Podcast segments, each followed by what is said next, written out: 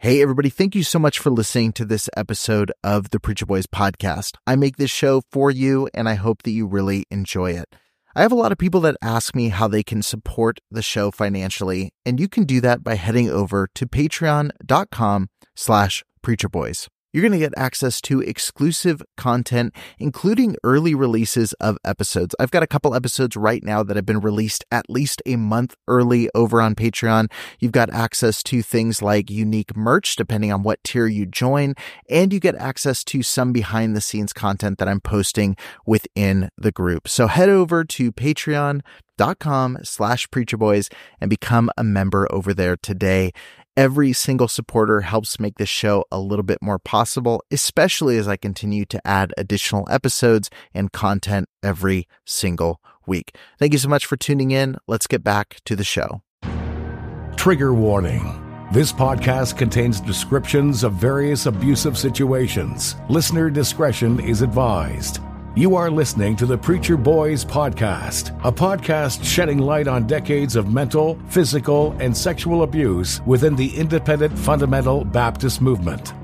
The testimonies shared on this podcast are told from the personal experience and perspective of the survivors. Not all legal outcomes are known or final. Any suspect is presumed innocent until proven guilty in the court of law. Now, here is your host, Eric Skwarczynski. Hey, everybody, welcome back to the Preacher Boys Podcast, a podcast dedicated to shedding light on abuse within independent fundamental Baptist churches and equipping survivors on their healing journey. On today's episode, I'm going to be recapping some of the headlines that surfaced this week. Almost all of these stories took place in the past couple of days, and there is an additional story I'll be covering that took place back in June. So I'm going to break down each of these stories. If you want to skip around or you want to listen to specific stories, but you want to skip some others, you can go to the show notes of this episode and you can find timestamps so you can skip to whatever stories are of interest to you. But for those listening through the entire episode, let's get into our first story. This story was originally reported on by Vermilion County First. You can find a link to the article in the description of this episode. On August 1st, Robert Lazzell, former principal of First Baptist School and a deacon at First Baptist Church, was sentenced to 12 years in prison after pleading guilty to criminal sexual assault against former student Michael Young. It's important to note that Lazzell is the third prominent former staff member to be charged with sexual crimes against minors since the late 90s. During Lazzell's sentencing hearing, Young and his family shared their accounts of Lazzell's prolonged pursuit and abuse of Young. Recently, on August 18th, members of the Blue Shirt Coalition, a group supporting Young, gathered outside First Baptist Church along Vermilion Street to protest. Protesters, including Kate Gibson and Melissa Anderson, highlighted the need for open discussions about the issue and the importance of creating internal reporting mechanisms for children who feel unsafe. They urged greater oversight of school and church staff, emphasizing that accountability is not persecution. Despite the protest, church leadership did not engage with the demonstrators and requested media presence to leave the property without providing further comments. And next, a pastor was arrested for masturbating outside of a Walmart. This story involves the pastor of Lighthouse Baptist Church in Antioch, Illinois. The Kenosha County Eye reports that in the early morning of August 10th at a Somers Walmart, an individual was reportedly observed fully naked standing next to a black truck masturbating. The Kenosha County Sheriff's Department made an arrest and the individual was later identified as 57 year old pastor Thomas Bartmer. Thomas Bartmer, as per his website, which has now been wiped, has been a pastor at Lighthouse Church in Antioch, Illinois. His journey into the ministry began with a Lutheran upbringing, and his history is marked by his involvement with various churches where he held leadership roles, including teaching, preaching, and work with community programs. He began Lighthouse Baptist Church on September 6, 1997, and on March 27, 1999, Lighthouse constituted as a self sustaining church and was granted official membership in the Illinois Baptist State Association and the Southern Baptist Convention. The church website declares Quote, Lighthouse continues to this day to share the love of Christ to the world, all the while remaining solidly devoted to biblical principles. Behind every act of service is the faithful commitment of its members and leaders to maintain a biblically centered theology and a ministry that brings glory and honor to the name of Jesus Christ. Anyway, after Bartmer was caught masturbating in a Walmart parking lot and saw deputies approaching, Bartmer quickly attempted to get into the truck while still naked. Bartmer later admitted to the act and was arrested on charges of disorderly conduct and lewd and lascivious actions, both misdemeanors. As of now, Lighthouse Church has not issued an official public statement addressing the incident.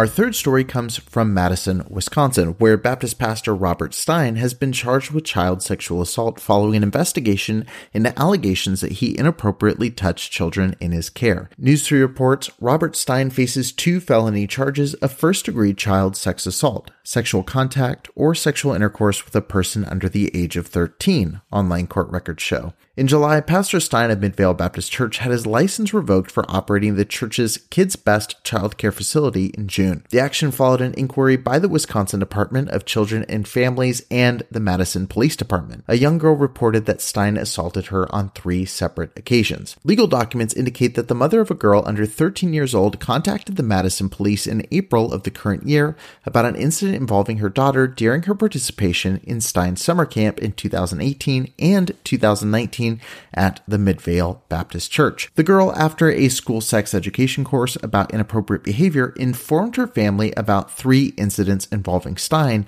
when she was nine years old and attending the Kids Best day camp. These incidents included Stein inappropriately touching and giving her massages while allegedly erect and other inappropriate behavior. The girl disclosed that Stein told her she was, quote, special and that he was proud of her. Additionally, there was an incident where Stein made her sit on his lap in the dark during a game called Murder in the Dark and engaged in inappropriate conduct. The girl initially did not know how to react to these incidents due to her trust in Stein as an adult. Over time, she learned more about boundaries and her body, which made her uncomfortable with the situation. She felt guilty for a while and believed it was her fault until she eventually discussed the incidents with a friend at school who had also experienced similar inappropriate contact with Stein. This led to the girl informing school social workers and later her mother about the event. School officials and the girl's mother alerted Child Protective Services and the police, and the police investigation gathered corroborative evidence, including a medical incident on the same day as the assault. There were previous concerns raised about Stein's behavior in 2021 when witnesses informed the Department of Natural Resources and the Middleton Police Department about his inappropriate actions toward a child during an outing to Devil's Lake State Park. However, no further action was taken at that time. During the ongoing police investigation, Stein continued to preach occasionally and lead business meetings until late July, as indicated by videos on the church's YouTube channel. However, these videos were removed following News 3 showing intention to report on the story. The church also took down its website shortly after the news broke. Stein's attorney, Chris Van Wagner, confirmed that Stein resigned from the Midvale Baptist Church after the initial report by News 3 investigates. Stein maintains his innocence and denies any wrongdoing, expressing his desire to spare the church and its members from unnecessary distractions. An initial court appearance for Stein is scheduled for August 24th in just a couple days from now.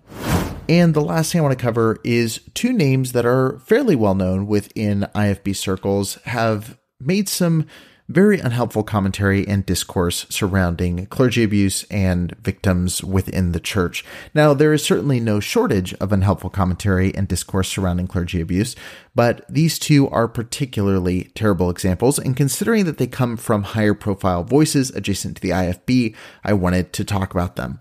One comes from Shelley Hamilton, wife of the late Ron Hamilton, better known as Patch the Pirate. And she posted something just recently that I would love to address. And the other comes from Ken Schaap and his co host on his podcast. And that came out in June, but just came across my desk this week.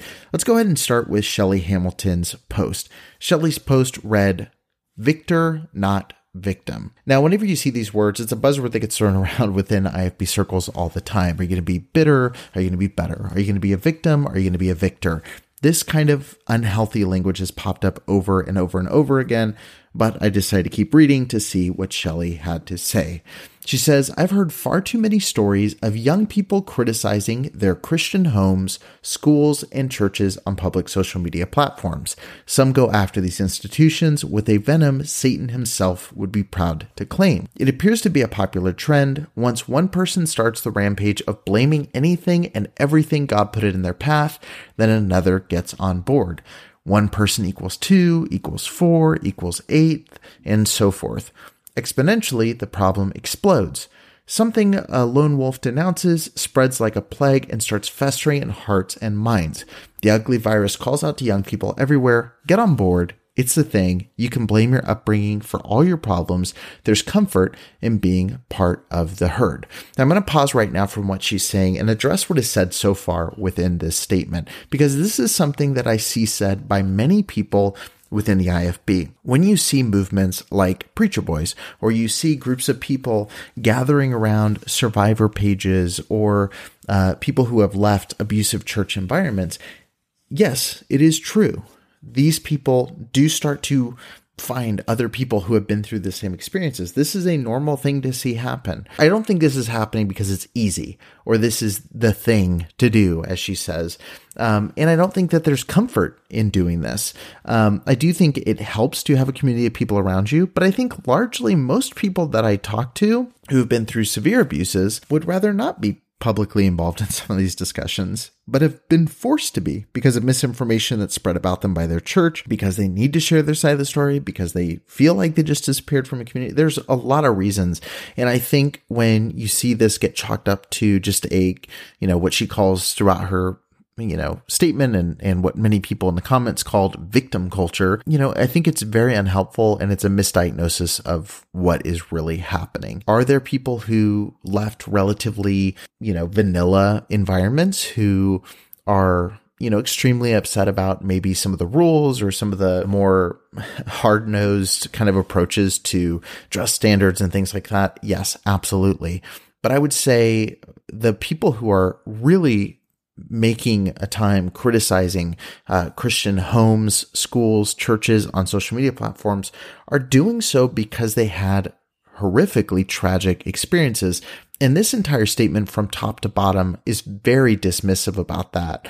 Um, I'll continue with their statement. She says, Are homes, churches, or schools perfect? I don't know of any. And I would agree with that statement. Uh, do Christians make mistakes? Yes, all the time. I would agree with that statement.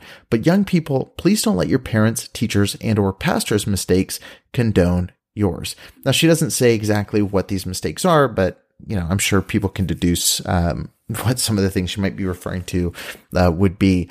Um, I wish she would have given some more clarity and more specific examples. Uh, but she says, I want to tell you the backstory of someone who works at Majesty Music, uh, which is, of course, the ministry that she runs. Uh, she says, This woman is lovely, vivacious, upbeat, fun loving, God serving, and sweet. She has a few of what could be considered, quote, legitimate circumstances that can make anyone become bitter. Number one, she was adopted. Number two, her dad was a pastor but had to step down, not because of his own doing. Number three, she and her brother were raised uh, most of their growing up years by their dad. Her brother then became a leukemia survivor. And I must admit, although I've known her for the eight years she's worked in customer service at Majesty Music, it was not until yesterday I learned some of her upbringing. I was shocked. I would never, by the spirit she displays on a daily basis, have dreamt these, quote, could be reasons of a despondent and bitter identity existed. No, not Andrea Allen. Andrea is a victor, not a victim. I think of Dr. Ben Carson, whose father left him because he had a previous yet still existing wife and family when he married Ben's mother. Ben's mother therefore had to scrape for every penny earned and work multiple jobs to put food on the table and a roof over their head. She became depressed and spent months in a mental facility, but Ben Carson became a victor, not a victim. A victim walks through sand and sees dirt. A victor walks through sand and sees the ingredients to build a sandcastle. I say shame on you if you publicly condemn a home, parents, a church, or a school who tried to the best of their ability to love you and serve Christ. You are responsible for your attitude and actions. You don't have to lift those up as perfect who gave you food, shelter, training, preaching, and Christian community, but you certainly should not throw them in the dirt uh, I want to pause here again and talk about this because this is one of the things where, again, clarity is helpful. You're making a statement as an influencer within this circle. Um, yes, it's a small pond, but you're a big fish within that small pond. And you're sitting here giving some extreme examples. You talk about, uh, you know, thinking of Ben Carson, whose father left because he had a previous family. Uh, you talk about all of these different uh, situations that are very, very extreme. And then you go, I say shame on you if you condemn a home, parents, church, school who tried for the best of the ability to love you and serve Christ. Uh, a victim uh, walks through sand and sees dirt, a victor walks through sand and sees the ingredients to build a sandcastle, which is such a weird statement. Um, but one of the things that's not helpful here is that there's no clarity as to what you can call out, what you can address. If someone had a whole nother family, like she gives in this example, uh, were they doing their best to show you uh, love and how to serve Christ? Um, were these people who were fulfilling their role? Um, if you have a Christian family that is extremely abusive, um, should you still be grateful for them teaching you about this doctrine and theology, even though all of their actions lived contrarily to what they said they believed? And again, this is where she doesn't give any example and she's speaking to victims and putting more responsibility on victims than to the people who are creating the victims. That's the issue that I see with this statement and with the Ken Schaap podcast I'm going to talk about in just a minute. This whole post is telling victims how they should feel about people who said that they believed one thing and acted completely contrarily to that. Uh, I'm going to go ahead and keep reading. It says, Please be respectful of those who dedicate their lives and substance to rear you and teach you. Forgive the mistakes and don't make them the cause of your bitterness. Listen to the words of one who overcame. Again, what mistakes are we quote unquote forgiving? What are the things that happen? Is it abuse? Is it neglect? Is it some of the other examples that you just gave? In which case, what are we being thankful for in these situations? Why are you prodding people to give thanks for this type of person? Now, again, I can agree largely with the idea of, you know, your parents are doing your best and they're going to make a lot of mistakes. As a parent myself, I know this to be true, but you're giving such a broad brush to sweep under the rug so many real horrific traumas that happen within a lot of IFB churches and beyond. Uh, she says, uh, quoting Andrea here, she says, I started taking piano lessons in K 5, continued through most of my school years. Later, I took accordion, marimba, and organ lessons for a short time. I worked as a telephone salesperson in high school and at the information desk in college. Little did I know that God would use all these things to help me many years later in my work at Majesty Music. I used to play the song Rejoice in the Lord over and over on the piano, working through many emotions and feelings. Again, little did I know that I would eventually work for the man who wrote the song. What a gift it is to be part of this family and ministry. I enjoy working on my flower beds, playing hymns on the piano for stress relief, traveling with my husband to the beach and the mountains, cooking and having all my family around the dinner table, loving on my granddaughter, and all things candy corn. And of course, Andrea says, have a blessed day on purpose. Now, look, I'm not going to speak to Andrea's story because it sounds like she is a very kind person. She's living a life that she enjoys and she loves spending time with family. And I don't want to get into all of that. I want to get to the heart, really, of the post itself and what Shelley is trying to communicate. And again, I think that this post really lacks any nuance or grace for those who've experienced legitimate abuse or trauma within the church. There is a big difference between being grateful for imperfect people who did their best to love and help you and silently allowing and accepting legitimately evil and abusive people to continue onward. Rape, molestation, physical beatings, and more do not count as mistakes. And young people hurt have every right to share their story surviving these things with anyone who will listen and in any format in which they want to share those stories how great it would be for people like Shelley and for the church to embrace these survivors and hear them from where they are than to scold them for how and why they are sharing what happened. I have all these same issues with the next thing I want to talk about, which is this podcast from Ken Schaap. This episode originally dropped on their podcast June 13th, 2023. It was released on the Spirit Forward podcast hosted by Joshua Smith, who is the pastor at Cowan Mill Church in Winston, Georgia, and Ken Schaap, who's the lead pastor at the Father's House in Westchester, Ohio. Most listening to the podcast are probably familiar with the name Schaap, but for those who aren't, Ken Schaap is the son of disgraced pastor Jack Schaap. Jack Schaap led the First Baptist Church in Hammond, Indiana from 2001 until 2012, when it was discovered he was sexually abusing a 16 year old girl who was a member of his congregation. He was subsequently arrested and sentenced to 12 years in federal prison for transportation of a minor across state lines with the intent of engaging in sexual abuse. Now, do not mishear me. Ken Schaap is in no way responsible or is he connected or share any fault with Jack Schaap for that abuse? I don't feel like I need to say that, but I want to make sure that I'm extremely clear here. I do not hold Ken accountable for the sins of his father. What I will say is that this story is given as context in the podcast episode as to why there are few people who are more qualified to talk about the subject of church hurt than Ken Schaap. And as much as I can sympathize for Ken for the shock that comes from your father committing an atrocious act, this is something that I cannot possibly fathom. This is a uh, a, a twist that would come out that would destroy uh, really anybody who experiences it. I have extreme sympathy for Ken in this regard, but in no way does his father, being a sexual predator, make Ken the most important voice when it comes to hurt within the church. The most important voices when it comes to people who have been harmed by abusers in the church would be the victims themselves. And there are a lot of statements and a lot of thoughts given to victims throughout this podcast. And again, the entire podcast is focused on what victims should be doing and the responsibility of victims and how victims should feel and how victims should act, not addressing the perpetrators who are creating victims over and over and over and over again. If this podcast was going to be done in a correct way and not handle the subject extremely poorly, like I feel like it does, and like many of the sound bites I'm going to play are going to show you, they should have brought on a survivor. But instead, Ken Schaap and Josh are brought in and but instead, Ken Schaap and Joshua Smith just share their opinions, their thoughts on how this topic should be tackled. Here's an idea. If you're going to do a topic like this, bring on survivors. I'm not sitting here saying I'm more qualified than Ken Schaap. In fact, I would say that Ken Schaap has had a, much closer upfront look to how devastating this is in the church. This is not a me versus Ken Schaap thing. This is the fact that I don't see myself as fully qualified either. That's why I bring on so many experts and first and foremost, so many survivors to tell me how the church should deal with this, how abuse actually affected them, and what the church can do better to serve these survivors. And that is something that is missing so like noticeably from this episode is it is a lot of telling survivors do this, do that, feel this way, do this thing.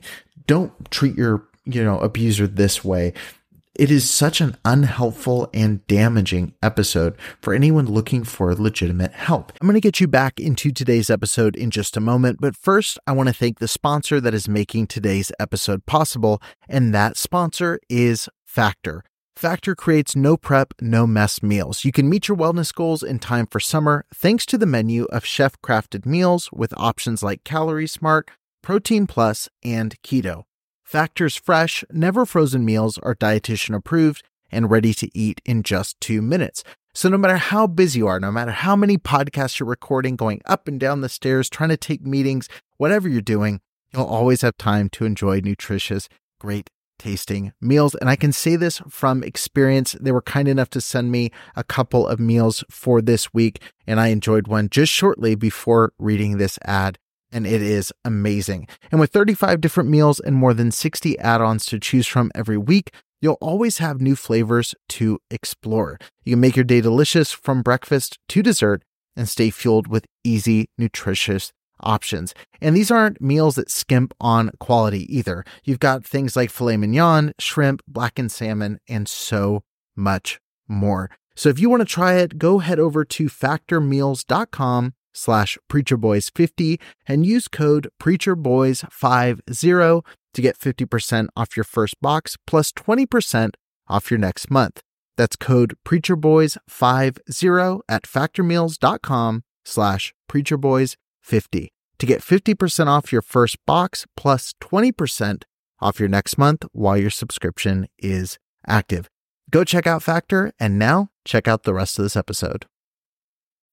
When you need mealtime inspiration, it's worth shopping Kroger, where you'll find over 30,000 mouthwatering choices that excite your inner foodie. And no matter what tasty choice you make, you'll enjoy our everyday low prices, plus extra ways to save, like digital coupons worth over $600 each week. You can also save up to $1 off per gallon at the pump with fuel points. More savings and more inspiring flavors make shopping Kroger worth it every time. Kroger, fresh for everyone. Fuel restrictions apply. When you need mealtime inspiration, it's worth shopping Kroger, where you'll find over 30,000 mouthwatering choices that excite your inner foodie. And no matter what tasty choice you make, you'll enjoy our everyday low prices, plus extra ways to save, like digital coupons worth over $600 each week. You can also save up to $1 off per gallon at the pump with fuel points. More savings and more inspiring flavors make shopping Kroger worth it every time. Kroger, fresh for everyone. Fuel restrictions apply. There's a couple sound bites in this that I can just mention quickly and I'll play them. You can hear it for yourself and I'll give a couple thoughts here and there. But like I said, first and foremost, Ken is propped up as being uh, the most eligible to speak about this stuff. Frankly, Ken, if there's anyone qualified to talk about church abuse and church hurt, I mean, you've you've seen it all. You've you've been in the midst of all of it, and um, and yet here you stand to testify of the healing of Jesus, to walk in freedom to be able to bless those who curse you and so forth. Um, so I think this is going to be a conversation that helps a ton of people. I think he extremely uh, frequently in the episode downplays uh, abuse within the conversation and really eliminates a lot of the corporate responsibility of the church when it comes to this topic. Um, there is a good part of the conversation uh, in the episode where you know, they talk about pastors apologizing, uh, and it's the first time many survivors hear an apology from a pastor. I thought that was spot on, really good stuff. Uh, but throughout the episode in other places, they say things that contradict that. Like in the beginning, they go on this uh, bit of a rant about how this stuff has been happening in so many different ministries. There's been a lot of documentaries about it recently. Um, and there's been a lot of church hurt uh, since the church started. And uh, they talk about you know, if the internet had been around in the day, there'd be some one star reviews on Yelp. It's just handled in a in a very uh in in a very light way. I felt like that was pretty insensitive. Um, and they mentioned that they're not going to be uh, insensitive to that episode, but I felt like honestly they they frankly really were. You know, there's there's always some scandal going on, but it seems that with the popularity of Christian themed entertainment correspondingly, mm. there has been an increase in um, document documentaries and um, you know different different shows, kind of exposing the the dark underbelly of different ministries. Yeah. Uh, so I know there's been some stuff about Hillsong, uh, quite a bit, right? So what was news headlines two years ago is now a documentary. There's been a lot of stuff about the Christian, the homeschool movement in America, and I think Amazon has done something about uh, you know, tying the Duggar family to all that. And uh, it's uh, unfortunately it's always something, right? Mm-hmm. And um, and it's something that uh, myself and, and many friends of mine in my home church uh, years ago experienced all too personally. So, um, yeah, it's uh, there's been a lot of church hurt since the church started, and yes. you know, even in the Book of Acts, there's a lot of emotions that you don't see. Luke doesn't record the emotions, but I'm sure that um, if Annas, Ananias and Sapphira had relatives in the church, oh, there man. was probably some like one star reviews oh, on Yelp for that church. Um, and you know, from all from Luke's perspective, this had to happen. Um, and I don't mean to make light of it, but you know, it's not too soon. It's been 2000 years. We can make light of that one. We promise, we promise we'll be more sensitive towards, uh, issues and not be dismissive now, Ken does dive in a little bit to some of the background uh, that he had at First Baptist Church of Hammond, uh, but he's pretty vague, legitimately. I mean, he's legitimately pretty vague. He talks a little bit about a couple scandals, but doesn't go into details, doesn't name the church, doesn't name some of the, the, the bigger issues that happened. Um, it is a, a pretty light brush on the backstory there. In my home church, there were several significant scandals that um, that happened before I was born. And growing up, they were like talked about, like they were called battles and they were talked about by years. So there was always the Battle of 84, the Battle of 89. And I didn't know what that meant, you know, and, and as a pastor, I understand how, how difficult, um, a season can be when you lose people.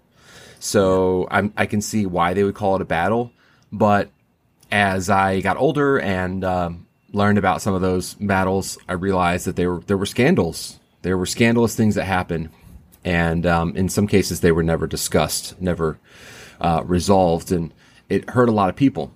So like many Christians, I was a part of a church time that had that had those scandals. And then, as we referenced in our inner healing episode, uh, a very personal scandal took place um, when I was in more leadership. I was the vice president of a of the college there, and uh, my dad was the pastor. And um, unfortunately, he was a part of a scandal that was criminal, um, a scandal that um, led to his firing, and then led to uh, a ten year prison sentence.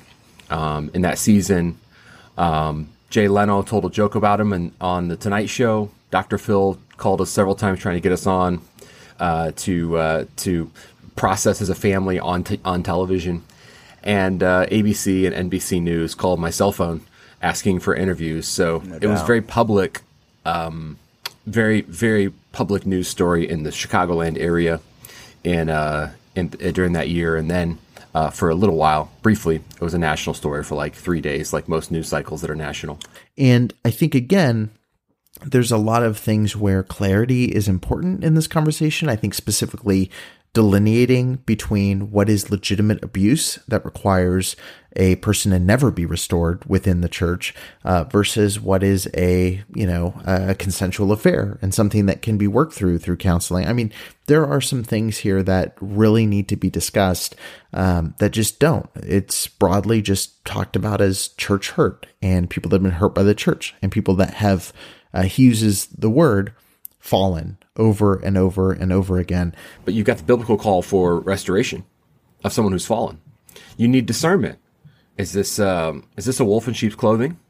Uh, is this person was this person ever a follower of Jesus? Is this a cult leader? Right, like that's a, a different approach uh, yes. to dealing with like David Koresh from Waco, if he would have survived, and dealing with a pastor who fell. Um, and when a pastor falls, and by the way, when we use when we use the word fall, because this has actually been a complaint when we use the word fall, we're not using a dismissive term like trying to underemphasize what they did. The word fall is a theological term. Adam damned all of mankind when he fell. So, so it's a very serious term to fall. Uh, we're not talking about someone who just tripped and accidentally abused or hurt somebody. We're not trying to use dismissive terms, but we're pastors, so we use theological terms. And um, to be completely honest, listening to this episode, it reminded me a lot of a recent episode that uh, David Hyles did with um, with uh, I think David Baker is I think his first name's David, uh, Pastor David Baker, where they talked about restoration and restoring people who had quote unquote fallen.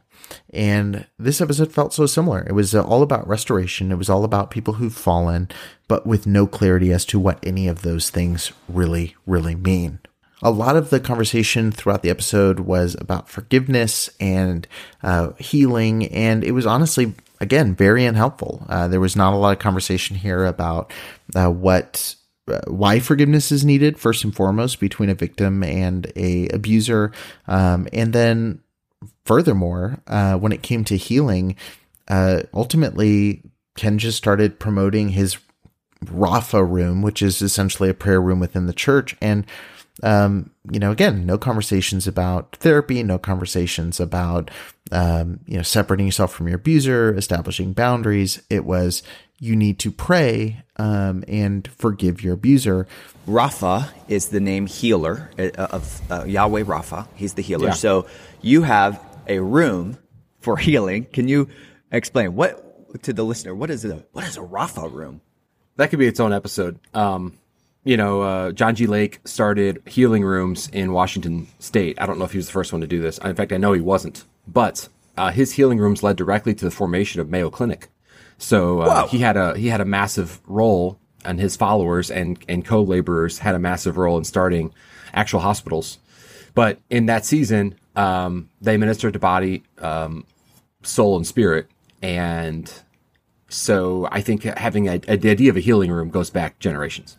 Yeah, I wanted to just put this kind of towards the front end of the episode is that yeah. Um, if you've gone through the hurt and if you're carrying wounds, body, soul, or spirit, that you can contact Ken's church, my church, Josh Smith's church. Um, and we would love to get you in here and have a, just a private prayer uh, experience for you to find the healing that's needed. And I mean, this is yeah. how fruitful of a ministry this is. We, we want to help you. So we, I just kind of want to put that not yeah. at the end of the episode. Please contact we, we us. deal with, we deal with predominantly. We deal with a ton of things, but the things that seem to come to us over and over again are addiction, fear, and uh, dealing with church hurt or family hurt, family wounds. So I'd say those are probably four of the top five that we deal with um, on a consistent basis. And it's not that we're advertising those are our four things. Come to us if you have these things. It's just that when people come or call us and need, need prayer, and ask for an appointment, that's what it, it, tends to be. So yeah, I would say if you can identify the fruit in your life, you know, a, a, lot of times it's the fruit that bothers us. You know, some man has a pornography addiction. He's really aggravated about that. Well, that's bad fruit. And what we want to do in these um, prayer rooms is to take you to the roots of the thing and find and, and, and go back towards this is when you got rejected as a child. This is when you got rejected by your spiritual father, your spiritual pastor, you know, your leader. And uh, we want to help dig out those roots and find healing in God. And I mean, it's real. It's real. So we can yeah. stand here in freedom and say, yes, the Lord just ripped those strongholds right out of my chest. And here I stand able to bless those who have cursed me and, and so on. And so um, I want to make that very clear that there is like surgical ministry that can happen to, to set anyone free. They take it into such a spiritual direction that they warn that uh, victims with unforgiveness, what they call it, are actually opening themselves up to demonic forces and demonic possession, which is honestly, again, a disturbing and disgusting thing to put on the shoulders of a victim and not onto a predator. Jesus Christ actually says if we're harboring unforgiveness, we're making space for the demons in my life. I'm being thrown to demons. And Paul reiterated this in Ephesians chapter 4 when he said, You let the sun go down on your wrath and you give place to the enemy, which, I mean, that's just another way of talking about unforgiveness. So, I mean, we're coming at this going, dude, I don't want any victim to have a worse situation by their own unforgiveness and by extension, an open door to demons. Yeah. I, you know, we don't want you to have the, the, the wound and demons, right? We, we want you free right. and clear of all of this stuff. And that's, yeah. that's where we're coming from. They talk a little bit about the American justice system versus spiritual justice, again, in a very unhelpful way. The American justice system will never satisfy that wound in your heart. There needs to be justice. Um, and, uh, there's laws on the books that demand justice. But the righteousness of God and the healing power of Jesus are a separate thing. So some churches get criticized. I've seen this. It hasn't happened to our church I'm aware of, but I've seen churches that do this kind of ministry be criticized because they allowed they allowed a um, a person who s- served their prison sentence um, come to their church afterwards, and they get criticized for allowing that. And they had they had rules in place for whatever. And this isn't this isn't about anybody that's that, that I know personally, but just uh, um, what I've seen uh, from a distance. And it's like, well, um, the American justice system played its role, but that person still needs Jesus in their life. They have to find it somewhere. And uh, it's very hard for people to kind of separate the two, right? Like the Lord is going to do his thing, and also there's the law is going to do its thing. And uh, I've seen it get really messy where um, people just say because they broke a law, they should never be allowed to, to do church again. Um, and that, that just doesn't jive with what the scriptures teach. And uh, then they have, uh, surprise, surprise, the end of the conversation uh, really dives into restoring people who uh, have, again, quote unquote, fallen within the church, which I think is just an unhelpful and dangerous topic uh, to really dive into. Jesus said, Love your enemies and bless them that persecute you, pray for them that spitefully use you. Okay, so that's very clear. Mm-hmm right? Like if there's a person oh, yeah. you hate and you you you want God to kill them, you know, you want a millstone to be hung around their neck and for them to be thrown straight into hell. Oh yeah. You need to pray for them. That's what Jesus would tell you. That's what he did tell us. Yes. It does not mean look, look forgiveness is not a dismissing of sin. Jesus uh, forgave us and he paid for our sin. By forgiving us, he did not wipe away uh, the damage of our sin he dealt with the damage of our sin. And one last kind of crazy curio from this episode is Ken Schaap, uh, who is now, I guess, uh, professing to be charismatic uh, in some way within his ministry, uh, recounts this vision that he claims he had from God, which is just absolutely bizarre. So you'll have to listen to that for yourself. Okay, here here's a crazy uh, uh, little charismatic story for you. I had a vision last year in the prayer room here at the church, and I had no context for the vision. Like there wasn't wasn't something I was thinking about, but I was just asking the Lord what He wanted to show me about ministry, and He showed me all of these warriors in a field with arrows in their back, and um, I went through the field just saw all these all these men that were wounded, and then He showed me a tent where there were the tent was filled like a Civil War tent almost, a Civil War medic tent, uh, Civil War hospital, just rows and rows of wounded people on cots. Wow. And then he took me outside the tent and he showed me all of these potential doctors, potential healers, um, potential leaders arguing with each other. And so you have a field full of dying people, you have a hospital full of dying people, and you have leaders arguing and not ministering to these dying people. Yeah. And I think that's a, a great picture of the church, right? We're arguing over the best method. But again, I've linked to their full podcast in today's show notes. You can find that there. Listen to the entire thing for yourself uh, if you would like to and see if you agree, disagree with some of the points that I'm making here. But ultimately, I would just say, and I think people can tell from the highlights of this episode, if you can call them that, that this is not a helpful episode on this topic whatsoever. Uh, but anyway, that's a couple of the stories that have happened and come across uh, my way in the last week or so. I wanted to cover those on today's episode. Let me know what you thought of this breakdown episode. Kind of, uh, I want to give kind of a digest of some of the stories that have happened within the past week and in recent time that need to be addressed and need to be heard about. Uh, let me know if you like this format. Let me know if it's something you'd like to hear more about. I know so many of you are listening to the show to keep up to date on some of the happenings within the IFB movement and uh, some of the adjacent circles to that, uh, like churches that were IFB have moved into the more, you know, fundamentalist sects of the uh, Southern Baptist Convention. But uh, wanted to try out this format, wanted to put together a piece of uh, content that would break that down in an easily digestible way. And uh, really hope this episode was helpful to those that are listening. Thank you so much for listening to the Preacher Boys podcast. I truly do appreciate all the support, all the incredible people uh, that have gotten connected through this show, and uh, look forward to seeing you guys in tomorrow's episode with the one and only Jon Snow. One of the best interviews I think that uh, I've gotten to be a part of in a little while. Uh, really love this conversation. And uh, I felt knocked off my game as an interviewer in the conversation because the episode hit me emotionally like a Mack truck. And um, Jon is just an amazing person, shares an amazing perspective on his story. And I hope you'll tune in to that episode as well. Again, the best people to listen to when talking about uh, church hurt, church abuse is survivors themselves. So I hope you'll listen to tomorrow's episode with John Snow. Again, that drops on Sunday. And uh, thanks again for listening to the Preacher Boys podcast. I'll catch you in the next episode. Thank you for listening to the Preacher Boys podcast. If you appreciated the content on the show, please leave a review on iTunes and don't forget to connect with us on Facebook, Instagram, or Twitter with the handle at Preacher Boys Doc. When you need mealtime inspiration, it's worth shopping Kroger, where you'll find over 30,000 mouthwatering choices that excite your inner foodie. And no matter what tasty choice you make, you'll enjoy our everyday low prices, plus extra ways to save, like digital coupons worth over $600 each week. You can also save up to $1 off per gallon at the pump with fuel points. More savings and more inspiring flavors make shopping Kroger worth it every time. Kroger, fresh for everyone. Fuel restrictions apply.